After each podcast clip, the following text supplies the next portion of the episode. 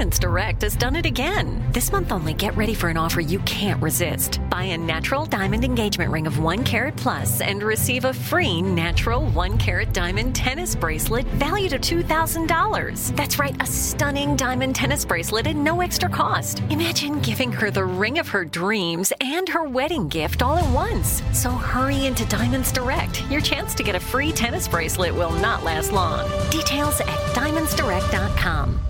Your credit card should match your lifestyle. At Kemba Financial Credit Union, choose a card with benefits that work for you. For a limited time, all cards have 2% cash back on purchases and 0% interest on balance transfers for a year. Apply at Kemba.org. Restrictions apply. Offer ends June 30th, 2024. Your new home journey starts at Fisher Homes, where everything is red, white, and new. Explore exclusive summer savings and start your journey by selecting your ideal home site and your dream community. Choose from a variety of expertly designed floor plans and bring your style to life at the Lifestyle Design Center. Are you looking for a quick move in ready home instead? Fisher Homes has options for those too. Fill out a form to connect with a new home advisor at FisherHomes.com to get started today before the sun sets on summer savings.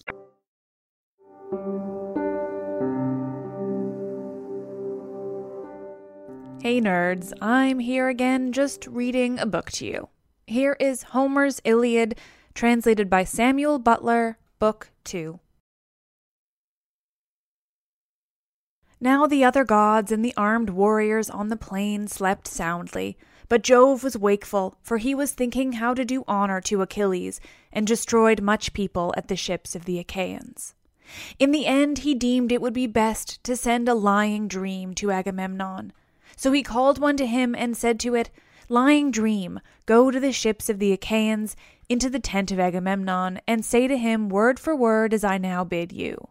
Tell him to get the Achaeans instantly under arms, for he shall take Troy. There are no longer divided counsels among the gods. Juno has brought them to her own mind, and woe betides the Trojans. The dream went when it had heard its message, and soon reached the ships of the Achaeans. It sought Agamemnon, son of Atreus, and found him in his tent, wrapped in a profound slumber.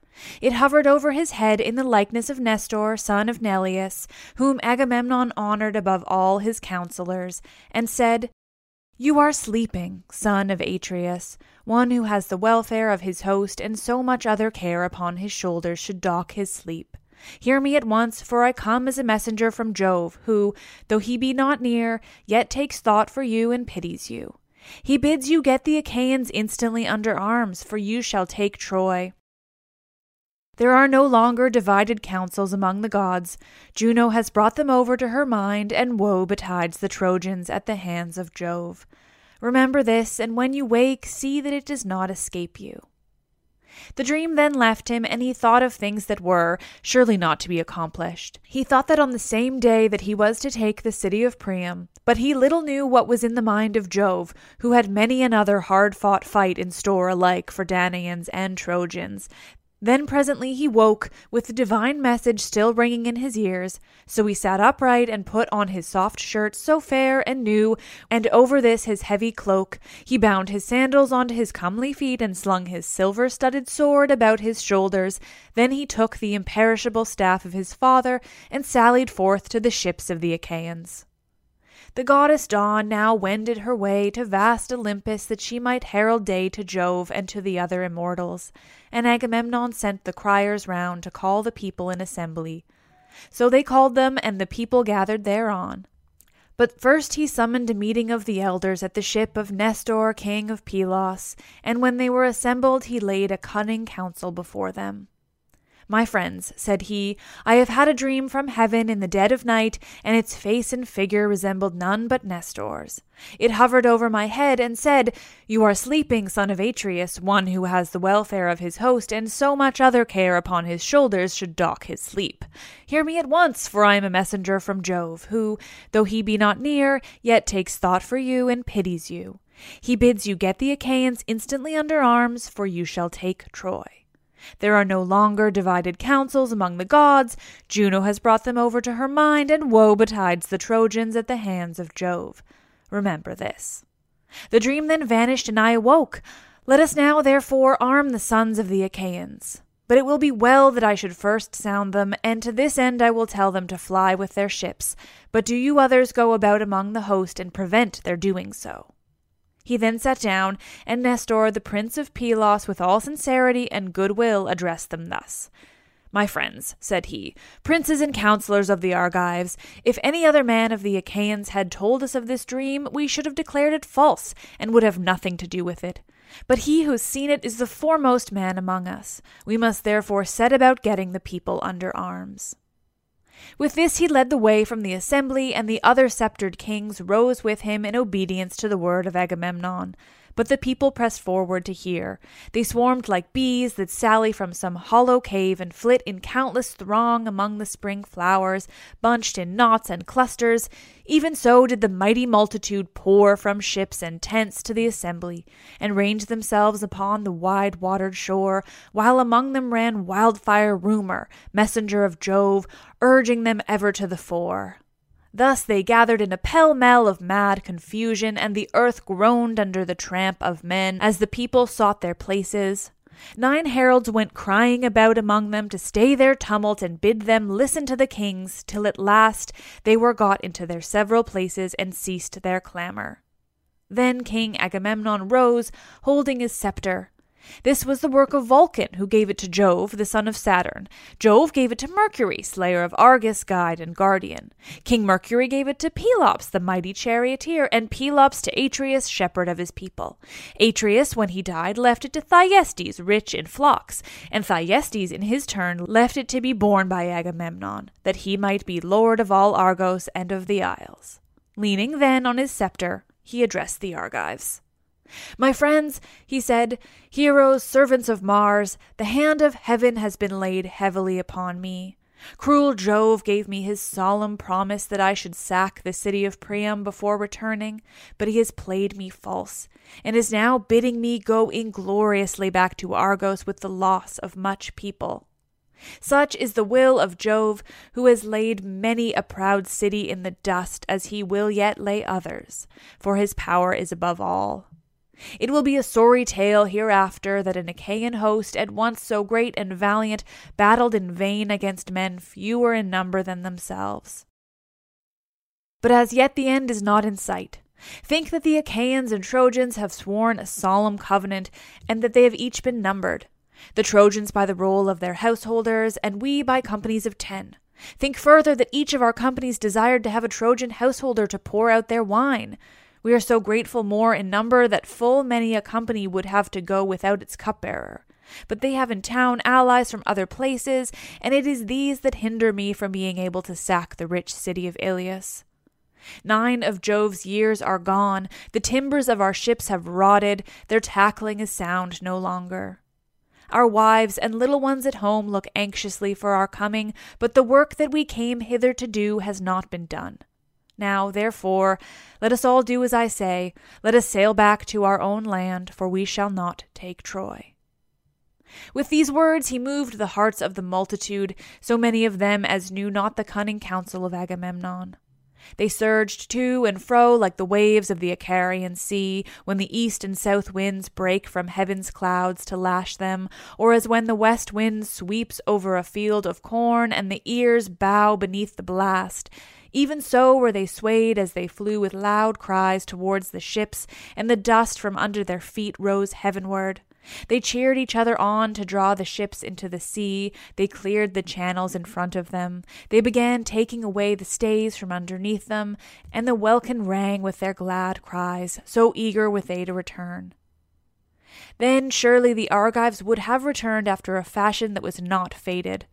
But Juno said to Minerva, Alas, daughter of aegis bearing Jove, unweariable, shall the Argives fly home to their own land over the broad sea, and leave Priam and the Trojans the glory of still keeping Helen, for whose sake so many of the Achaeans have died at Troy, far from their homes? Go about at once among the host, and speak fairly to them, man by man, that they draw not their ships into the sea. Minerva was not slack to do her bidding. Down she darted from the topmost summits of Olympus, and in a moment she was at the ships of the Achaeans. There she found Ulysses, peer of Jove in council, standing alone. He had not as yet laid a hand upon his ship, for he was grieved and sorry. So she went close up to him and said, Ulysses, noble son of Laertes, are you going to fling yourselves into your ships and be off home to your own land in this way? Will you leave Priam and the Trojans the glory of still keeping Helen, for whose sake so many of the Achaeans have died at Troy, far from their homes? Go about at once among the host and speak fairly to them, man by man, that they draw not their ships into the sea. Ulysses knew the voice as that of the goddess. He flung his cloak from him and set off to run. His servant Eurybates, a man of Ithaca who waited on him, took charge of the cloak, whereon Ulysses went straight up to Agamemnon and received from him his ancestral imperishable staff. With this he went about among the ships of the Achaeans. Whenever he met a king or chieftain, he stood by him and spoke him fairly. Sir, said he, this flight is cowardly and unworthy. Stand to your post and bid your people also keep their places. You do not yet know the full mind of Agamemnon. He was sounding us, and ere long will visit the Achaeans with his displeasure. We were not all of us at the council to hear what he then said. See to it lest he be angry and do us a mischief, for the pride of kings is great, and the hand of Jove is with them. But when he came across any common man who was making a noise, he struck him with his staff and rebuked him, saying, Sirrah, hold your peace, and listen to better men than yourself. You are a coward and no soldier. You are nobody either in fight or council. We cannot all be kings. It is not well that there should be many masters. One man must be supreme. One king to whom the son of scheming Saturn has given the scepter of sovereignty over you all. Thus masterfully did he go about among the host, and people hurried back to the council from their tents and ships with a sound as the thunder of surf when it comes crashing down upon the shore, and all the sea is in uproar. The rest now took their seats and kept to their own several places, but Thersites still went on wagging his unbridled tongue a man of many words, and those unseemly, a monger of sedition, a railer against all who were in authority, who cared not what he said, so that he might set the Achaeans in a laugh. He was the ugliest man of all those that came before Troy, bandy legged, lame of one foot, with his two shoulders rounded as hunched over his chest. His head ran up to a point, but there was a little hair on top of it. Achilles and Ulysses hated him worst of all, for it was with them that he was most wont to wrangle. Now, however, with a shrill, squeaky voice, he began heaping his abuse on Agamemnon. The Achaeans were angry and disgusted, yet none the less he kept on brawling and bawling at the son of Atreus. Agamemnon, he cried, what ails you now, and what more do you want? Your tents are filled with bronze and with fair women, for whenever we take a town, we give you the pick of them. Would you have yet more gold, which some Trojan is to give you as a ransom for his son, when I or another Achaean has taken him prisoner? Or is it some young girl to hide and lie with? It is not well that you, the ruler of the Achaeans, should bring them into such misery. Weakling cowards, women rather than men, let us sail home and leave this fellow here at Troy to stew in his own meads of honor and discover whether we were of any service to him or no. Achilles is a much better man than he is, and see how he has treated him, robbing him of his prize and keeping it himself. Achilles takes it meekly and shows no fight. If he did, son of Atreus, you would never again insult him. Thus railed Thersites, but Ulysses at once went up to him and rebuked him sternly. Check your glib tongue, Thersites, said he, and babble not a word further. Chide not with princes when you have none to back you. There is no viler creature come before Troy with the sons of Atreus. Drop this chatter about kings, and neither revile them nor keep harping about going home. We do not yet know how things are going to be, nor whether the Achaeans are to return with good success or evil. How dare you jibe at Agamemnon because the Danaans have awarded him so many prizes? I tell you, therefore, and it shall be surely so, that if I again catch you talking such nonsense, I will either forfeit my own head, or be no more called father of Telemachus, or I will take you, strip you stark naked, and whip you out of assembly till you go blubbering back to the ships. On this point he beat him with his staff about the back and shoulders till he dropped and fell a weeping. The golden scepter raised a bloody weal on his back, so he sat down frightened and in pain, looking foolish as he wiped the tears from his eyes. The people were sorry for him, yet they laughed heartily, and one would turn to his neighbor, saying, Ulysses has done many a good thing ere now in fight and council, but he never did the Argives a better turn than when he stopped this fellow's mouth from prating further. He will give the kings no more of his insolence. Thus said the people. Then Ulysses rose, sceptre in hand, and Minerva, in the likeness of a herald, bade the people be still, that those who were far off might hear him and consider his counsel. He therefore, with all sincerity and goodwill, addressed them thus King Agamemnon, the Achaeans are for making you a byword among all mankind. They forget the promise they made you when they set out from Argos, that you should not return till you had sacked the town of Troy, and, like children or widowed women, they murmur and would set off homeward. True it is that they have had toil enough to be disheartened. A man chafes at having to stay away from his wife, even for a single month, when he is on shipboard, at the mercy of wind and sea, but it is now nine long years that we have been kept here. I cannot therefore blame the Achaeans if they turn restive. Still we shall be shamed if we go home empty after so long a stay. Therefore, my friends, be patient yet a little longer, that we may learn whether the prophesyings of Calchas were false or true. All who have not since perished must remember as though it were yesterday or the day before how the ships of the Achaeans were detained in Aulis when we were on our way hither to make war on Priam and the Trojans. We were ranged round about a fountain offering hecatombs to the gods upon their holy altars, and there was a fine plane tree from beneath which there welled a stream of pure water. Then we saw a prodigy, for Jove sent a fearful serpent out of the ground with blood red stains upon its back, and it darted from under the altar onto the plane tree. Now there was a brood of young sparrows, quite small, upon the topmost bough, peeping out from under the leaves. Eight in all, and their mother that hatched them made nine. The serpent ate the poor cheeping things, while the old bird flew about lamenting her little ones. But the serpent threw his coils about her and caught her by the wings as she was screaming. Then, when he'd eaten both the sparrow and her young, the god who had sent him made him become a sign, for the son of scheming Saturn turned him into stone, and we stood there wondering at that which has come to pass. Seeing then that such a fearful portent had broken in upon our hecatombs, Calchas forthwith declared to us the oracles of heaven. Why, Achaeans, said he, are you thus speechless? Jove has sent us this sign, long in coming, and long ere it be fulfilled, though its fame shall last forever. As the serpent ate the eight fledglings and the sparrow that hatched them, which makes nine, so shall we fight nine years at Troy, but in the tenth shall take the town. This was what he said, and now it is all coming true. Stay here, therefore, all of you, till we take the city of Priam. On this the Argives raised a shout till the ships rang again with the uproar. Nestor, knight of Gerene, then addressed them. Shame on you, he cried, to stay talking here like children when you should fight like men. Where are our covenants now, and where the oaths that we have taken? Shall our counsels be flung into the fire with our drink offerings and the right hands of fellowship wherein we have put our trust? We waste our time in words, and for all our talking here shall be no further forward. Stand, therefore, son of Atreus, by your own steadfast purpose.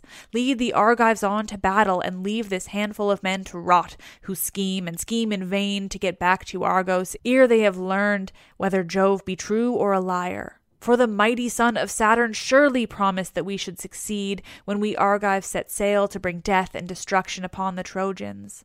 He showed us favorable signs by flashing his lightning on our right hands. Therefore, let none make haste to go till he has first lain with the wife of some Trojan and avenged the toil and sorrow he has suffered for the sake of Helen.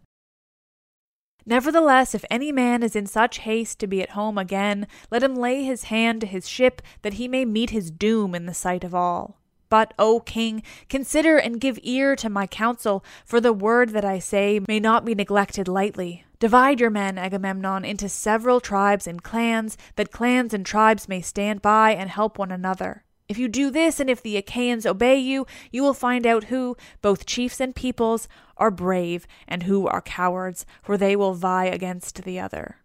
Thus you shall also learn whether it is through the counsel of heaven or the cowardice of man that you shall fail to take the town. And again Agamemnon answered, Nestor, you have again outdone the sons of the Achaeans in counsel. Would by Father Jove, Minerva, and Apollo that I had among them ten more such counselors, for the city of King Priam would then soon fall beneath our hands, and we should sack it. But the son of Saturn afflicts me with bootless wranglings and strife. Achilles and I are quarreling about this girl, in which matter I was the first to offend. If we can be of one mind again, the Trojans will not stave off destruction for a day. Now, therefore, get your morning meal, that our hosts join in fight. Whet well your spears, see well to the offering of your shields. Give good feeds to your horses, and look your chariots carefully over, that we may do battle the livelong day. For we shall have no rest, not for a moment, till night falls to part us. The bands that bear your shields shall be wet with the sweat upon your shoulders, your hands shall weary upon your spears, your horses shall steam in front of your chariots, and if I see any man shirking the fight or trying to keep out of it at the ships, there shall be no help for him, but he shall be a prey to dogs and vultures. Thus he spoke, and the Achaeans roared applause, as when the waves run high before the blast of the south wind and break on some lofty headland, dashing against it and buffeting it without ceasing, as the storms from every quarter drive them. Even so did the Achaeans rise and hurry in all directions to their ships. There they lighted their fires at their tents and got dinner, offering sacrifice every man to one or another of the gods, and praying each one of them that he might live to come out of the fight. Agamemnon, king of men, sacrificed a fat five year old bull to the mighty son of Saturn, and invited the princes and elders of his host. First he asked Nestor and King Idomeneus, then the two Ajaxes and the son of Tydeus, and sixthly Ulysses, peer of gods in council. But Menelaus came of his own accord, for he knew how busy his brother then was. They stood round the bull with the barley meal in their hands, and Agamemnon prayed, saying, Jove, most glorious, supreme, that dwellest in heaven and ridest upon the storm cloud, grant that the sun may not go down, nor the night fall, till the palace of Priam is laid low, and its gates are consumed with fire. Grant that my sword may pierce the shirt of Hector about his heart, and that full many of his comrades may bite the dust as they fall dying round him. Thus he prayed, but the son of Saturn would not fulfill his prayer. He accepted the sacrifice, yet none the less increased their toil continually. When they had done praying and sprinkling the barley meal upon the victim, they drew back its head, killed it, and then flayed it. They cut out the thigh bones, wrapped them round in two layers of fat, and set pieces of raw meat on the top of them. These they burned upon the split logs of firewood, but they spitted the inward meats and held them in the flames to cook. When the thigh bones were burned, and they had tasted the inward meats, they cut the rest up small, put the pieces on spits, roasted them till they were done, and drew them off. Then, when they had finished their their work and the feast was ready, they ate it, and every man had his full share, so that they were all satisfied. As soon as they had had enough to eat and drink, Nestor, knight of Gerene, began to speak. King Agamemnon, said he, let us not stay talking here, nor be slack in the work that heaven has put into our hands. Let the heralds summon the people to gather at their ships. We will then go about among the host, that we may begin fighting at once. Thus did he speak, and Agamemnon heeded his words. He at once sent the criers round to call the people in assembly. So they called them, and the people gathered thereon. The chiefs about the son of Atreus chose their men and marshalled them, while Minerva went among them, holding her priceless aegis that knows neither age nor death. From it there waved a hundred tassels of pure gold, all deftly woven, and each one of them worth a hundred oxen. With this she darted furiously everywhere among the hosts of the Achaeans, urging them forward and putting courage into the heart of each, so that he might fight and do battle without ceasing.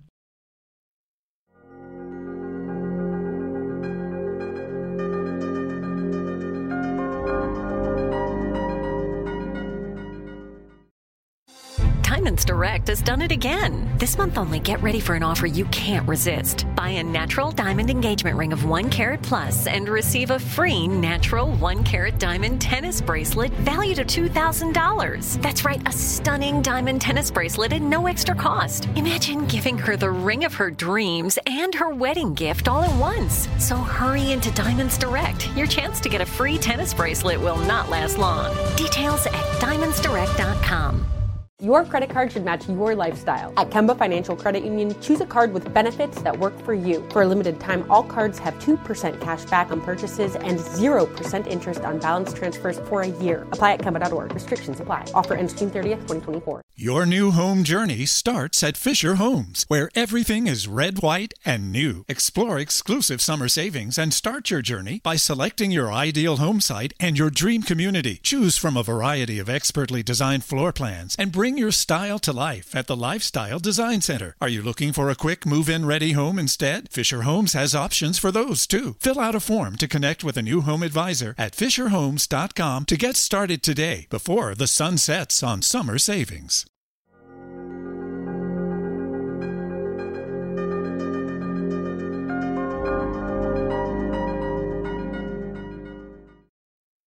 Thus war became sweeter in their eyes even than returning home in their ships, as when some great forest fire is raging upon a mountain top and its light is seen afar, even so as they marched the gleam of their armor flashed up into the firmament of heaven.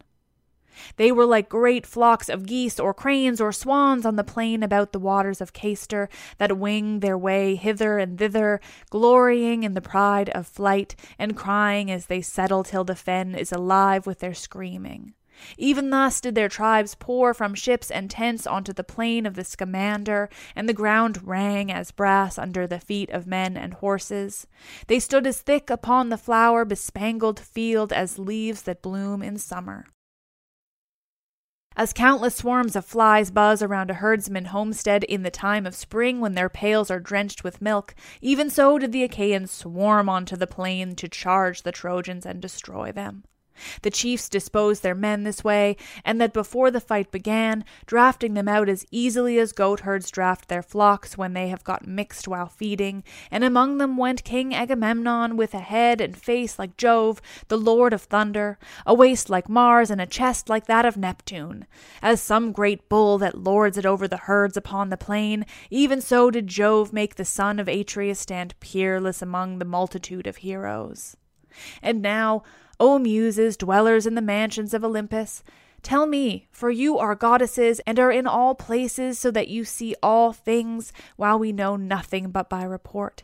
Who were the chiefs and princes of the Danaans? As for the common soldiers, they were so that I could not name every single one of them, though I had ten tongues. And though my voice failed not, and my heart were of bronze within me, unless you, O Olympian muses, daughters of aegis bearing Jove, were to recount them to me. Nevertheless, I will tell you the captains of the ships and all the fleet together. Peneleos, Leitus, Arcesilaus, Prothoenor and Clonius were captains of the Boeotians. These were they that dwelt in Hyria and rocky Aulis, and who held Schoenus, Scolus, and the highlands of Eteonus. And with Thespeia, Graia, and the fair city of Mycalessus. They also held Harma, Elysium, and Erythrae, and they had Eleon, Hyle, and Peteon, Ocalea, and the strong fortress of Medeon, Copae, Eutresis, and Thisbe, the haunt of doves, Coronea and the pastures of Haliartus, Plataea and Glisas, the fortress of Thebes, the less, holy Onchestus with its famous grove of Neptune, Arne, rich in vineyards, Medea, sacred Nisa, and Anthedon upon the sea. From these there came fifty ships, and each there were a hundred and twenty young men of the Boeotians. Ascalaphus and Ialmenus, sons of Mars, led the people that dwelt in Aspledon, and Orchomenus, the realm of Minyas, Astyoche, a noble maiden, bore them in the house of Actor, son of Azeus, for she had gone with Mars secretly into an upper chamber, and he had lain with her. With these there came thirty ships.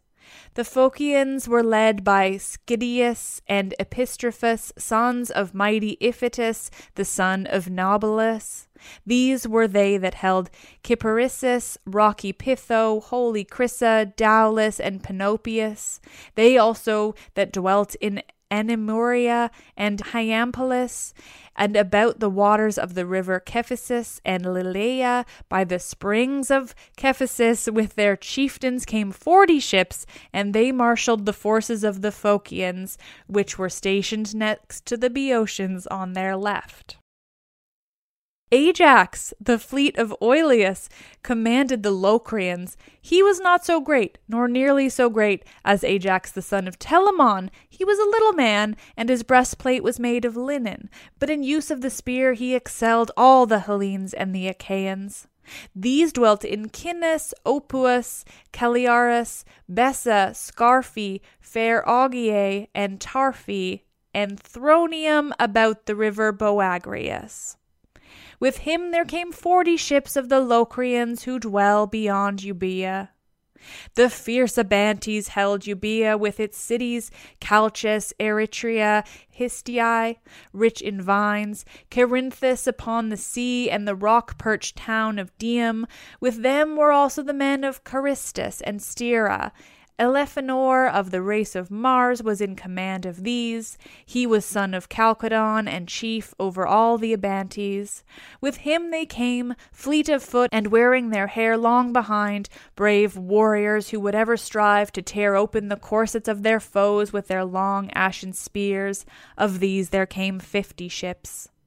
And they that held the strong city of Athens, the people of great Erechtheus, who were born of the soil itself. But Jove's daughter Minerva fostered him and established him at Athens in her own rich sanctuary.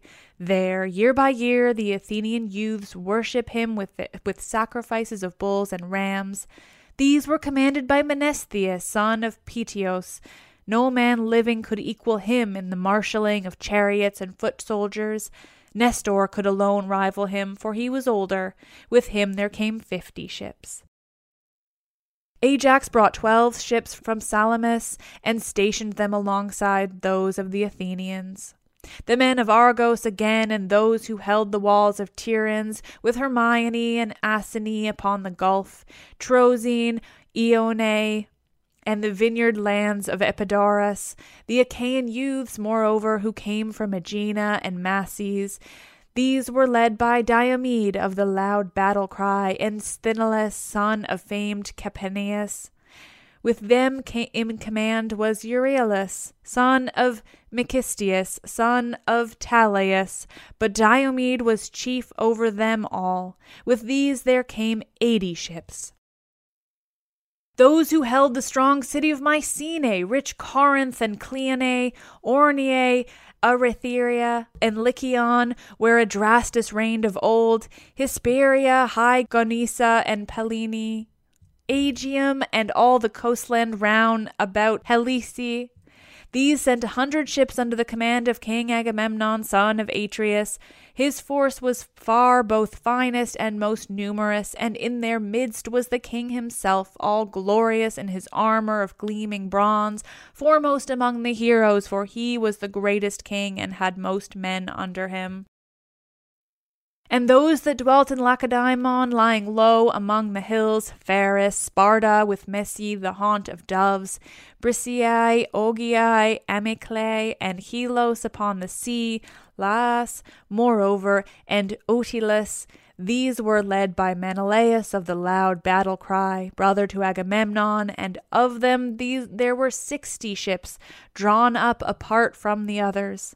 Among them went Menelaus himself, strong in zeal, urging his men to fight, for he longed to avenge the toil and sorrow that he had suffered for the sake of Helen the men of Pylos and Arene and Thrium, where is the ford of the river Alpheus, strong Ipe, Cyparissus, and Amphigeniae, Pteleum, Helos, and Dorium, where the Muses met Thamyris and stilled his minstrelsy forever.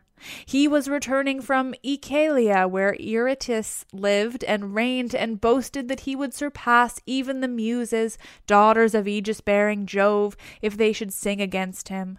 Whereon they were angry and maimed him. They robbed him of his divine power of song, and thenceforth he could strike the lyre no more. These were commanded by Nestor, knight of Gerene, and with him there came ninety ships and those that held Arcadia under the high mountain of Cyllene near the tomb of Aepetus, where the people fight hand to hand, the men of Phaneus also, and Orchomenus, rich in flocks, of Rippi, Stretae, and of bleak Anisbe, of Tegea and fair Mantinea, and Stymphelus and Paresii. Of these King Agapenor, son of Ancaeus, was commander, and they had sixty ships. Many Arcadians, good soldiers, came in each one of them, but Agamemnon found them the ships in which to cross the sea, for they were not people that occupied their business upon the waters. The men, moreover, of Buprasium and of Elis, so much of it is enclosed between Hyrmene and Myrsinus upon the sea shore, the rock Olene and Elysium. These had four leaders, and each of them had ten ships, with many Epeans on board. Their captains were Amphimachus and Thalpius, the one son of Ctetus, and the other Eurytus, both of the race of Actor. The two others were Diores, son of Amarynceus, and Polyxenus, son of Agasthenes, son of Augeas, and those of Dulichium, with the sacred Iconian islands who dwelt beyond the sea off Elis. These were led by Meges, peer of Mars, and the son of valiant Phyleus, dear to Jove, who quarrelled with his father and went to settle in Dulichium. With him there came forty ships. Ulysses led the brave Cephallenians who held Ithaca, Neritum with its forests, Croculi, rugged Aegyptus, Samos and Zacynthus, with the mainland also that were over the islands. These were led by Ulysses, peer of Jove in council, and with him there came twelve ships. Thoas, son of Andraemon, commanded the Aetolians who dwelt in Pleuron, Olenus, Pylene, Chalcis by the sea, and rocky Calydon, for the great king Aeneas had now no sons living and was himself dead, as was also golden haired Meleager, who had been set over the Aetolians to be their king, and with Thoas there came forty ships. The famous spearsman Idomeneus led the Cretans who held Knossos and the well walled city of Gortys, Lyctus also Miletus and Lycastus that lies upon the chalk, the populous towns of Phaestus and Rhytium, with other peoples that dwelt in the hundred cities of Crete. All these were led by Idomeneus and by Meriones, peer of murderous Mars, and with these there came eighty ships. Tlepolemus, son of Hercules, a man both brave and large of stature, brought nine ships of lordly warriors from Rhodes. These dwelt in Rhodes, which is divided among the three cities of Lindus, Ilissus, and Camyrus, that lies upon the chalk. These were commanded by Tlepolemus, son of Hercules, by Astyochea, whom he had carried off from Ephyra on the river Selleis, after sacking many cities of valiant warriors. When Tlepolemus grew up, he killed his father's uncle, Licymnius, who had been a famous warrior in his time but was then grown old. On this he built himself a fleet, gathered a great following, and fled beyond the sea, for he was menaced by other sons and the grandsons of Hercules. After a voyage during which he suffered great hardship, he came to Rhodes, where the people divided into three communities according to their tribes, and were dearly loved by Jove, the Lord of gods and men, wherefore the son of Saturn showered down great riches upon them. And Nereus brought three ships from Cyme. Nereus, who was the handsomest man that came up under Ilius of all the Danaans after the son of Peleus, but he was a man of no substance and had but a small following.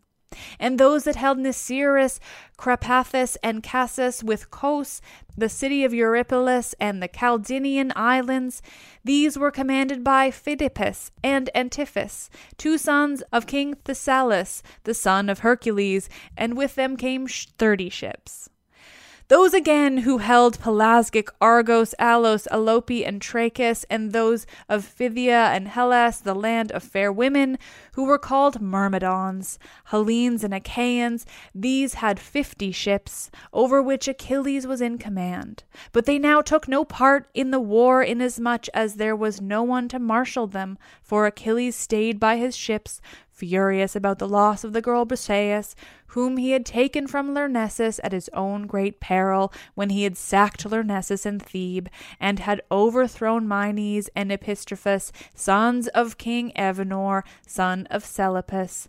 For her sake Achilles was still grieving, but ere long he was again to join them and those that held Phylake and the flowery meadows of Parrhasus, sanctuary of Ceres, Iton, the mother of sheep, Antrim upon the sea, and Petelium that lies upon the grasslands. Of these brave Protesilaus had been captain while he was yet alive, but he was now lying under the earth. He had left a wife behind him in Phylake to tear his cheeks in sorrow to tear her cheeks in sorrow, and his house was only half finished, for he was slain but by a Dardanian warrior while leaping foremost of the Achaeans upon the soil of Troy. Still, though his people mourned their chieftain, they were not without a leader, for Podarches was of the race of Mars, marshalled them. He was son of Iphiclus, rich in sheep, who was the son of Phylacus, and he was own brother to Protesilaus, only brother, Protesilaus being at once the elder and the more valiant. So the ships were not without a leader, though they mourned him whom they had lost. With him there came forty ships and those that held Pherai by the Bebian lake with Bebe, Glaphyrae, and the populous city of Iolcus. These, with their eleven ships, were led by Eumelus, son of Admetus, whom Alcestis bore to him, loveliest of the daughters of Peleus. And those that held Methone and Thaumacia, with Melibea and rugged Olizon, these were led by the skilful archer Philoctetes, and they had seven ships, each with fifty oarsmen, all of them good archers. But Philoctetes was lying in great pain on the island of Lemnos, where the sons of the Achaeans left him, for he had been bitten by a poisonous water snake. There he lay sick and sorry, and full soon did the Argives come to miss him. But his people, though they felt his loss, were not leaderless, for Medon, the bastard son of Oileus, by Rhene, set them in array. Those again of Tricca and the stony region of Ithome, and they that held Achelia, the city of Achille and Eurytus, these were commanded by the two sons of Asclepius, skilled in the art of healing, Po Delirius and Machaon, and with them there came thirty ships. The men, moreover, of Ormenius, and by the fountain of Hyperia, with those that held Asterius and the white crests of Titanus, these were led by Eurypylus, the son of Euaemon, and with them there came forty ships.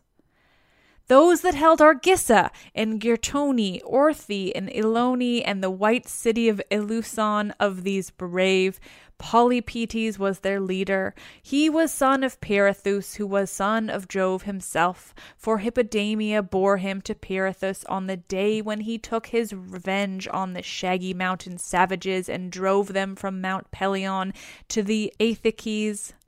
But Polypoetes was not sole in command, for with him was Leonteus of the race of Mars, who was son of Coronis, the son of Caeneus, and with these there came forty ships.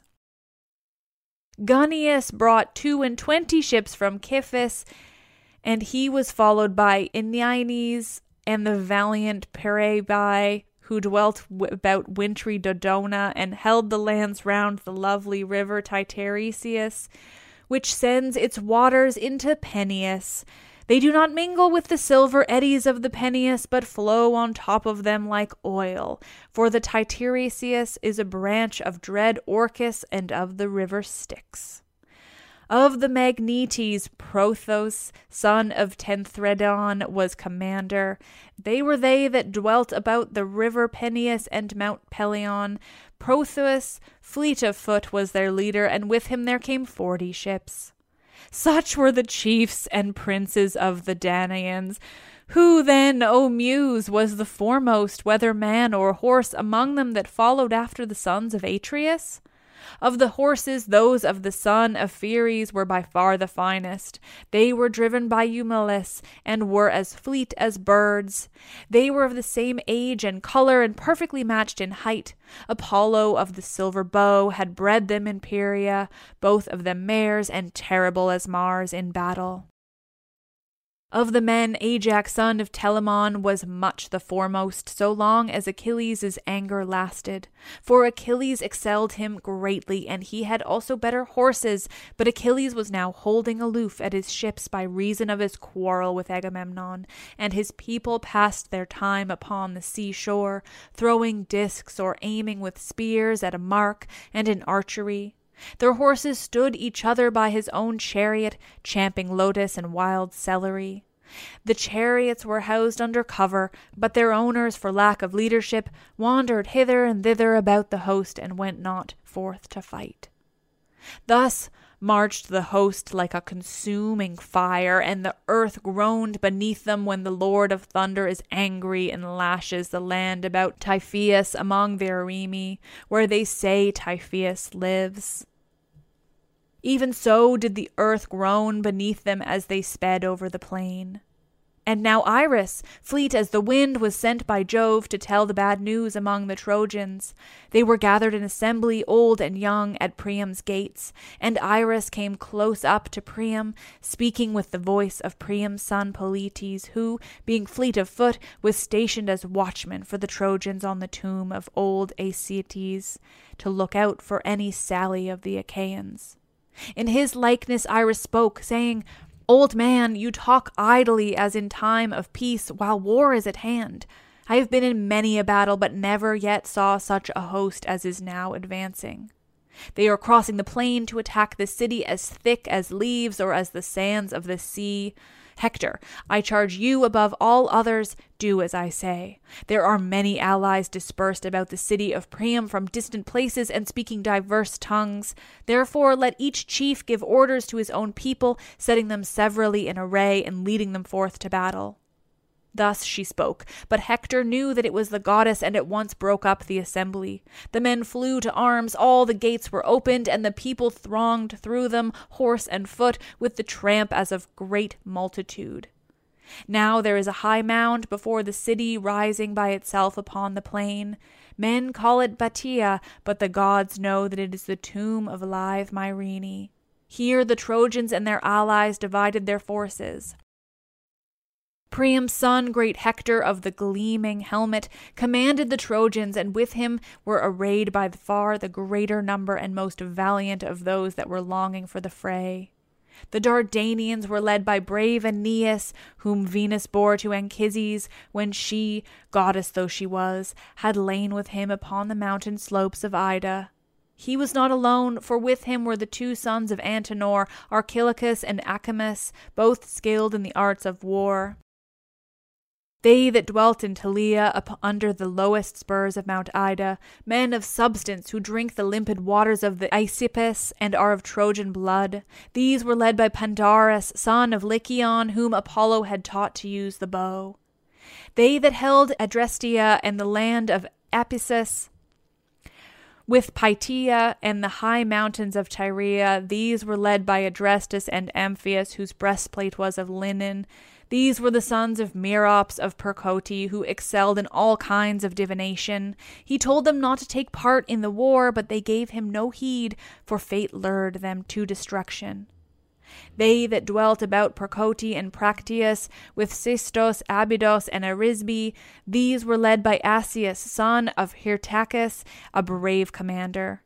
Asius, the son of Hyrtacus, whom his powerful dark bay steeds, of the breed that comes from the river Selleis, had brought from Arisbe. Hippothous led the tribes of Pelasgian spearsmen who dwelt in fertile Larissa. Hippothous and Peleus of the race of Mars, two sons of the Pelasgian Lethus, son of Teutamus. Acamas and the warrior Pyrrhus commanded the Thracians and those that came from beyond the mighty stream of the Hellespont.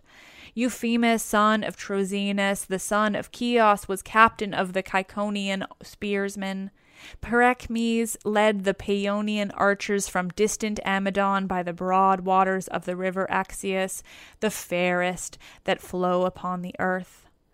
The Paphlagonians were commanded by stout hearted Pylaemenes from Aetenae, where the mules run wild in herds. These were they that held Cytorus and the country named Sesamus, with the cities by the river Parthenius, Cromna, Aegialus, and lofty Erythene. Odius and Epistrophus were captains over the Halizoni from distant Alybe, where there are mines of silver.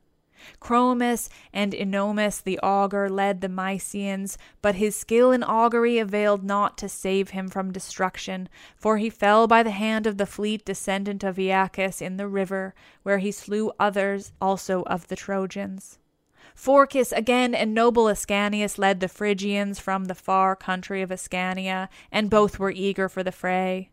Mestheles and Antiphus commanded the Meonians, son of Telamonies, born to him by the Gagaean lake. These led the Meonians who dwelt under Mount Tmolus. Nastes led the Carians, men of a strange speech. These held Miletus and the wooded mountains of Phthires and the with the water of the river Meander and the lofty crests of Mount Mycale.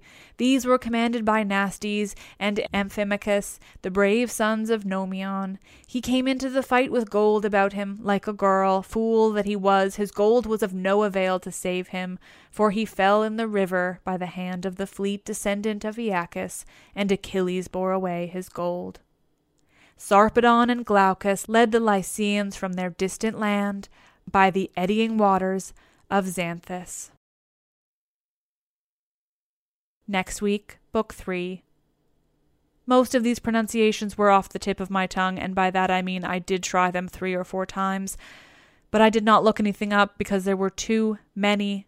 So just know that when you're understanding these absolutely insane pronunciations I've just given you. Thank you.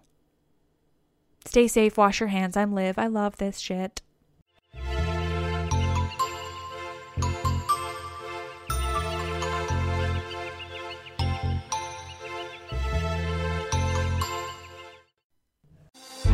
Direct has done it again. This month only, get ready for an offer you can't resist. Buy a natural diamond engagement ring of one carat plus and receive a free natural one carat diamond tennis bracelet valued at $2,000. That's right, a stunning diamond tennis bracelet at no extra cost. Imagine giving her the ring of her dreams and her wedding gift all at once. So hurry into Diamonds Direct. Your chance to get a free tennis bracelet will not last long. Details at diamondsdirect.com. Your credit card should match your lifestyle. At Kemba Financial Credit Union, choose a card with benefits that work for you. For a limited time, all cards have 2% cash back on purchases and 0% interest on balance transfers for a year. Apply at Kemba.org. Restrictions apply. Offer ends June 30th, 2024. Your new home journey starts at Fisher Homes, where everything is red, white, and new. Explore exclusive summer savings and start your journey by selecting your ideal home site and your dream community. Choose from a variety of expertly designed floor plans and bring your style to life at the Lifestyle Design Center. Are you looking for a quick move in ready home instead? Fisher Homes has options for those too. Fill out a form to connect with a new home advisor at FisherHomes.com to get started today before the sun sets on summer savings.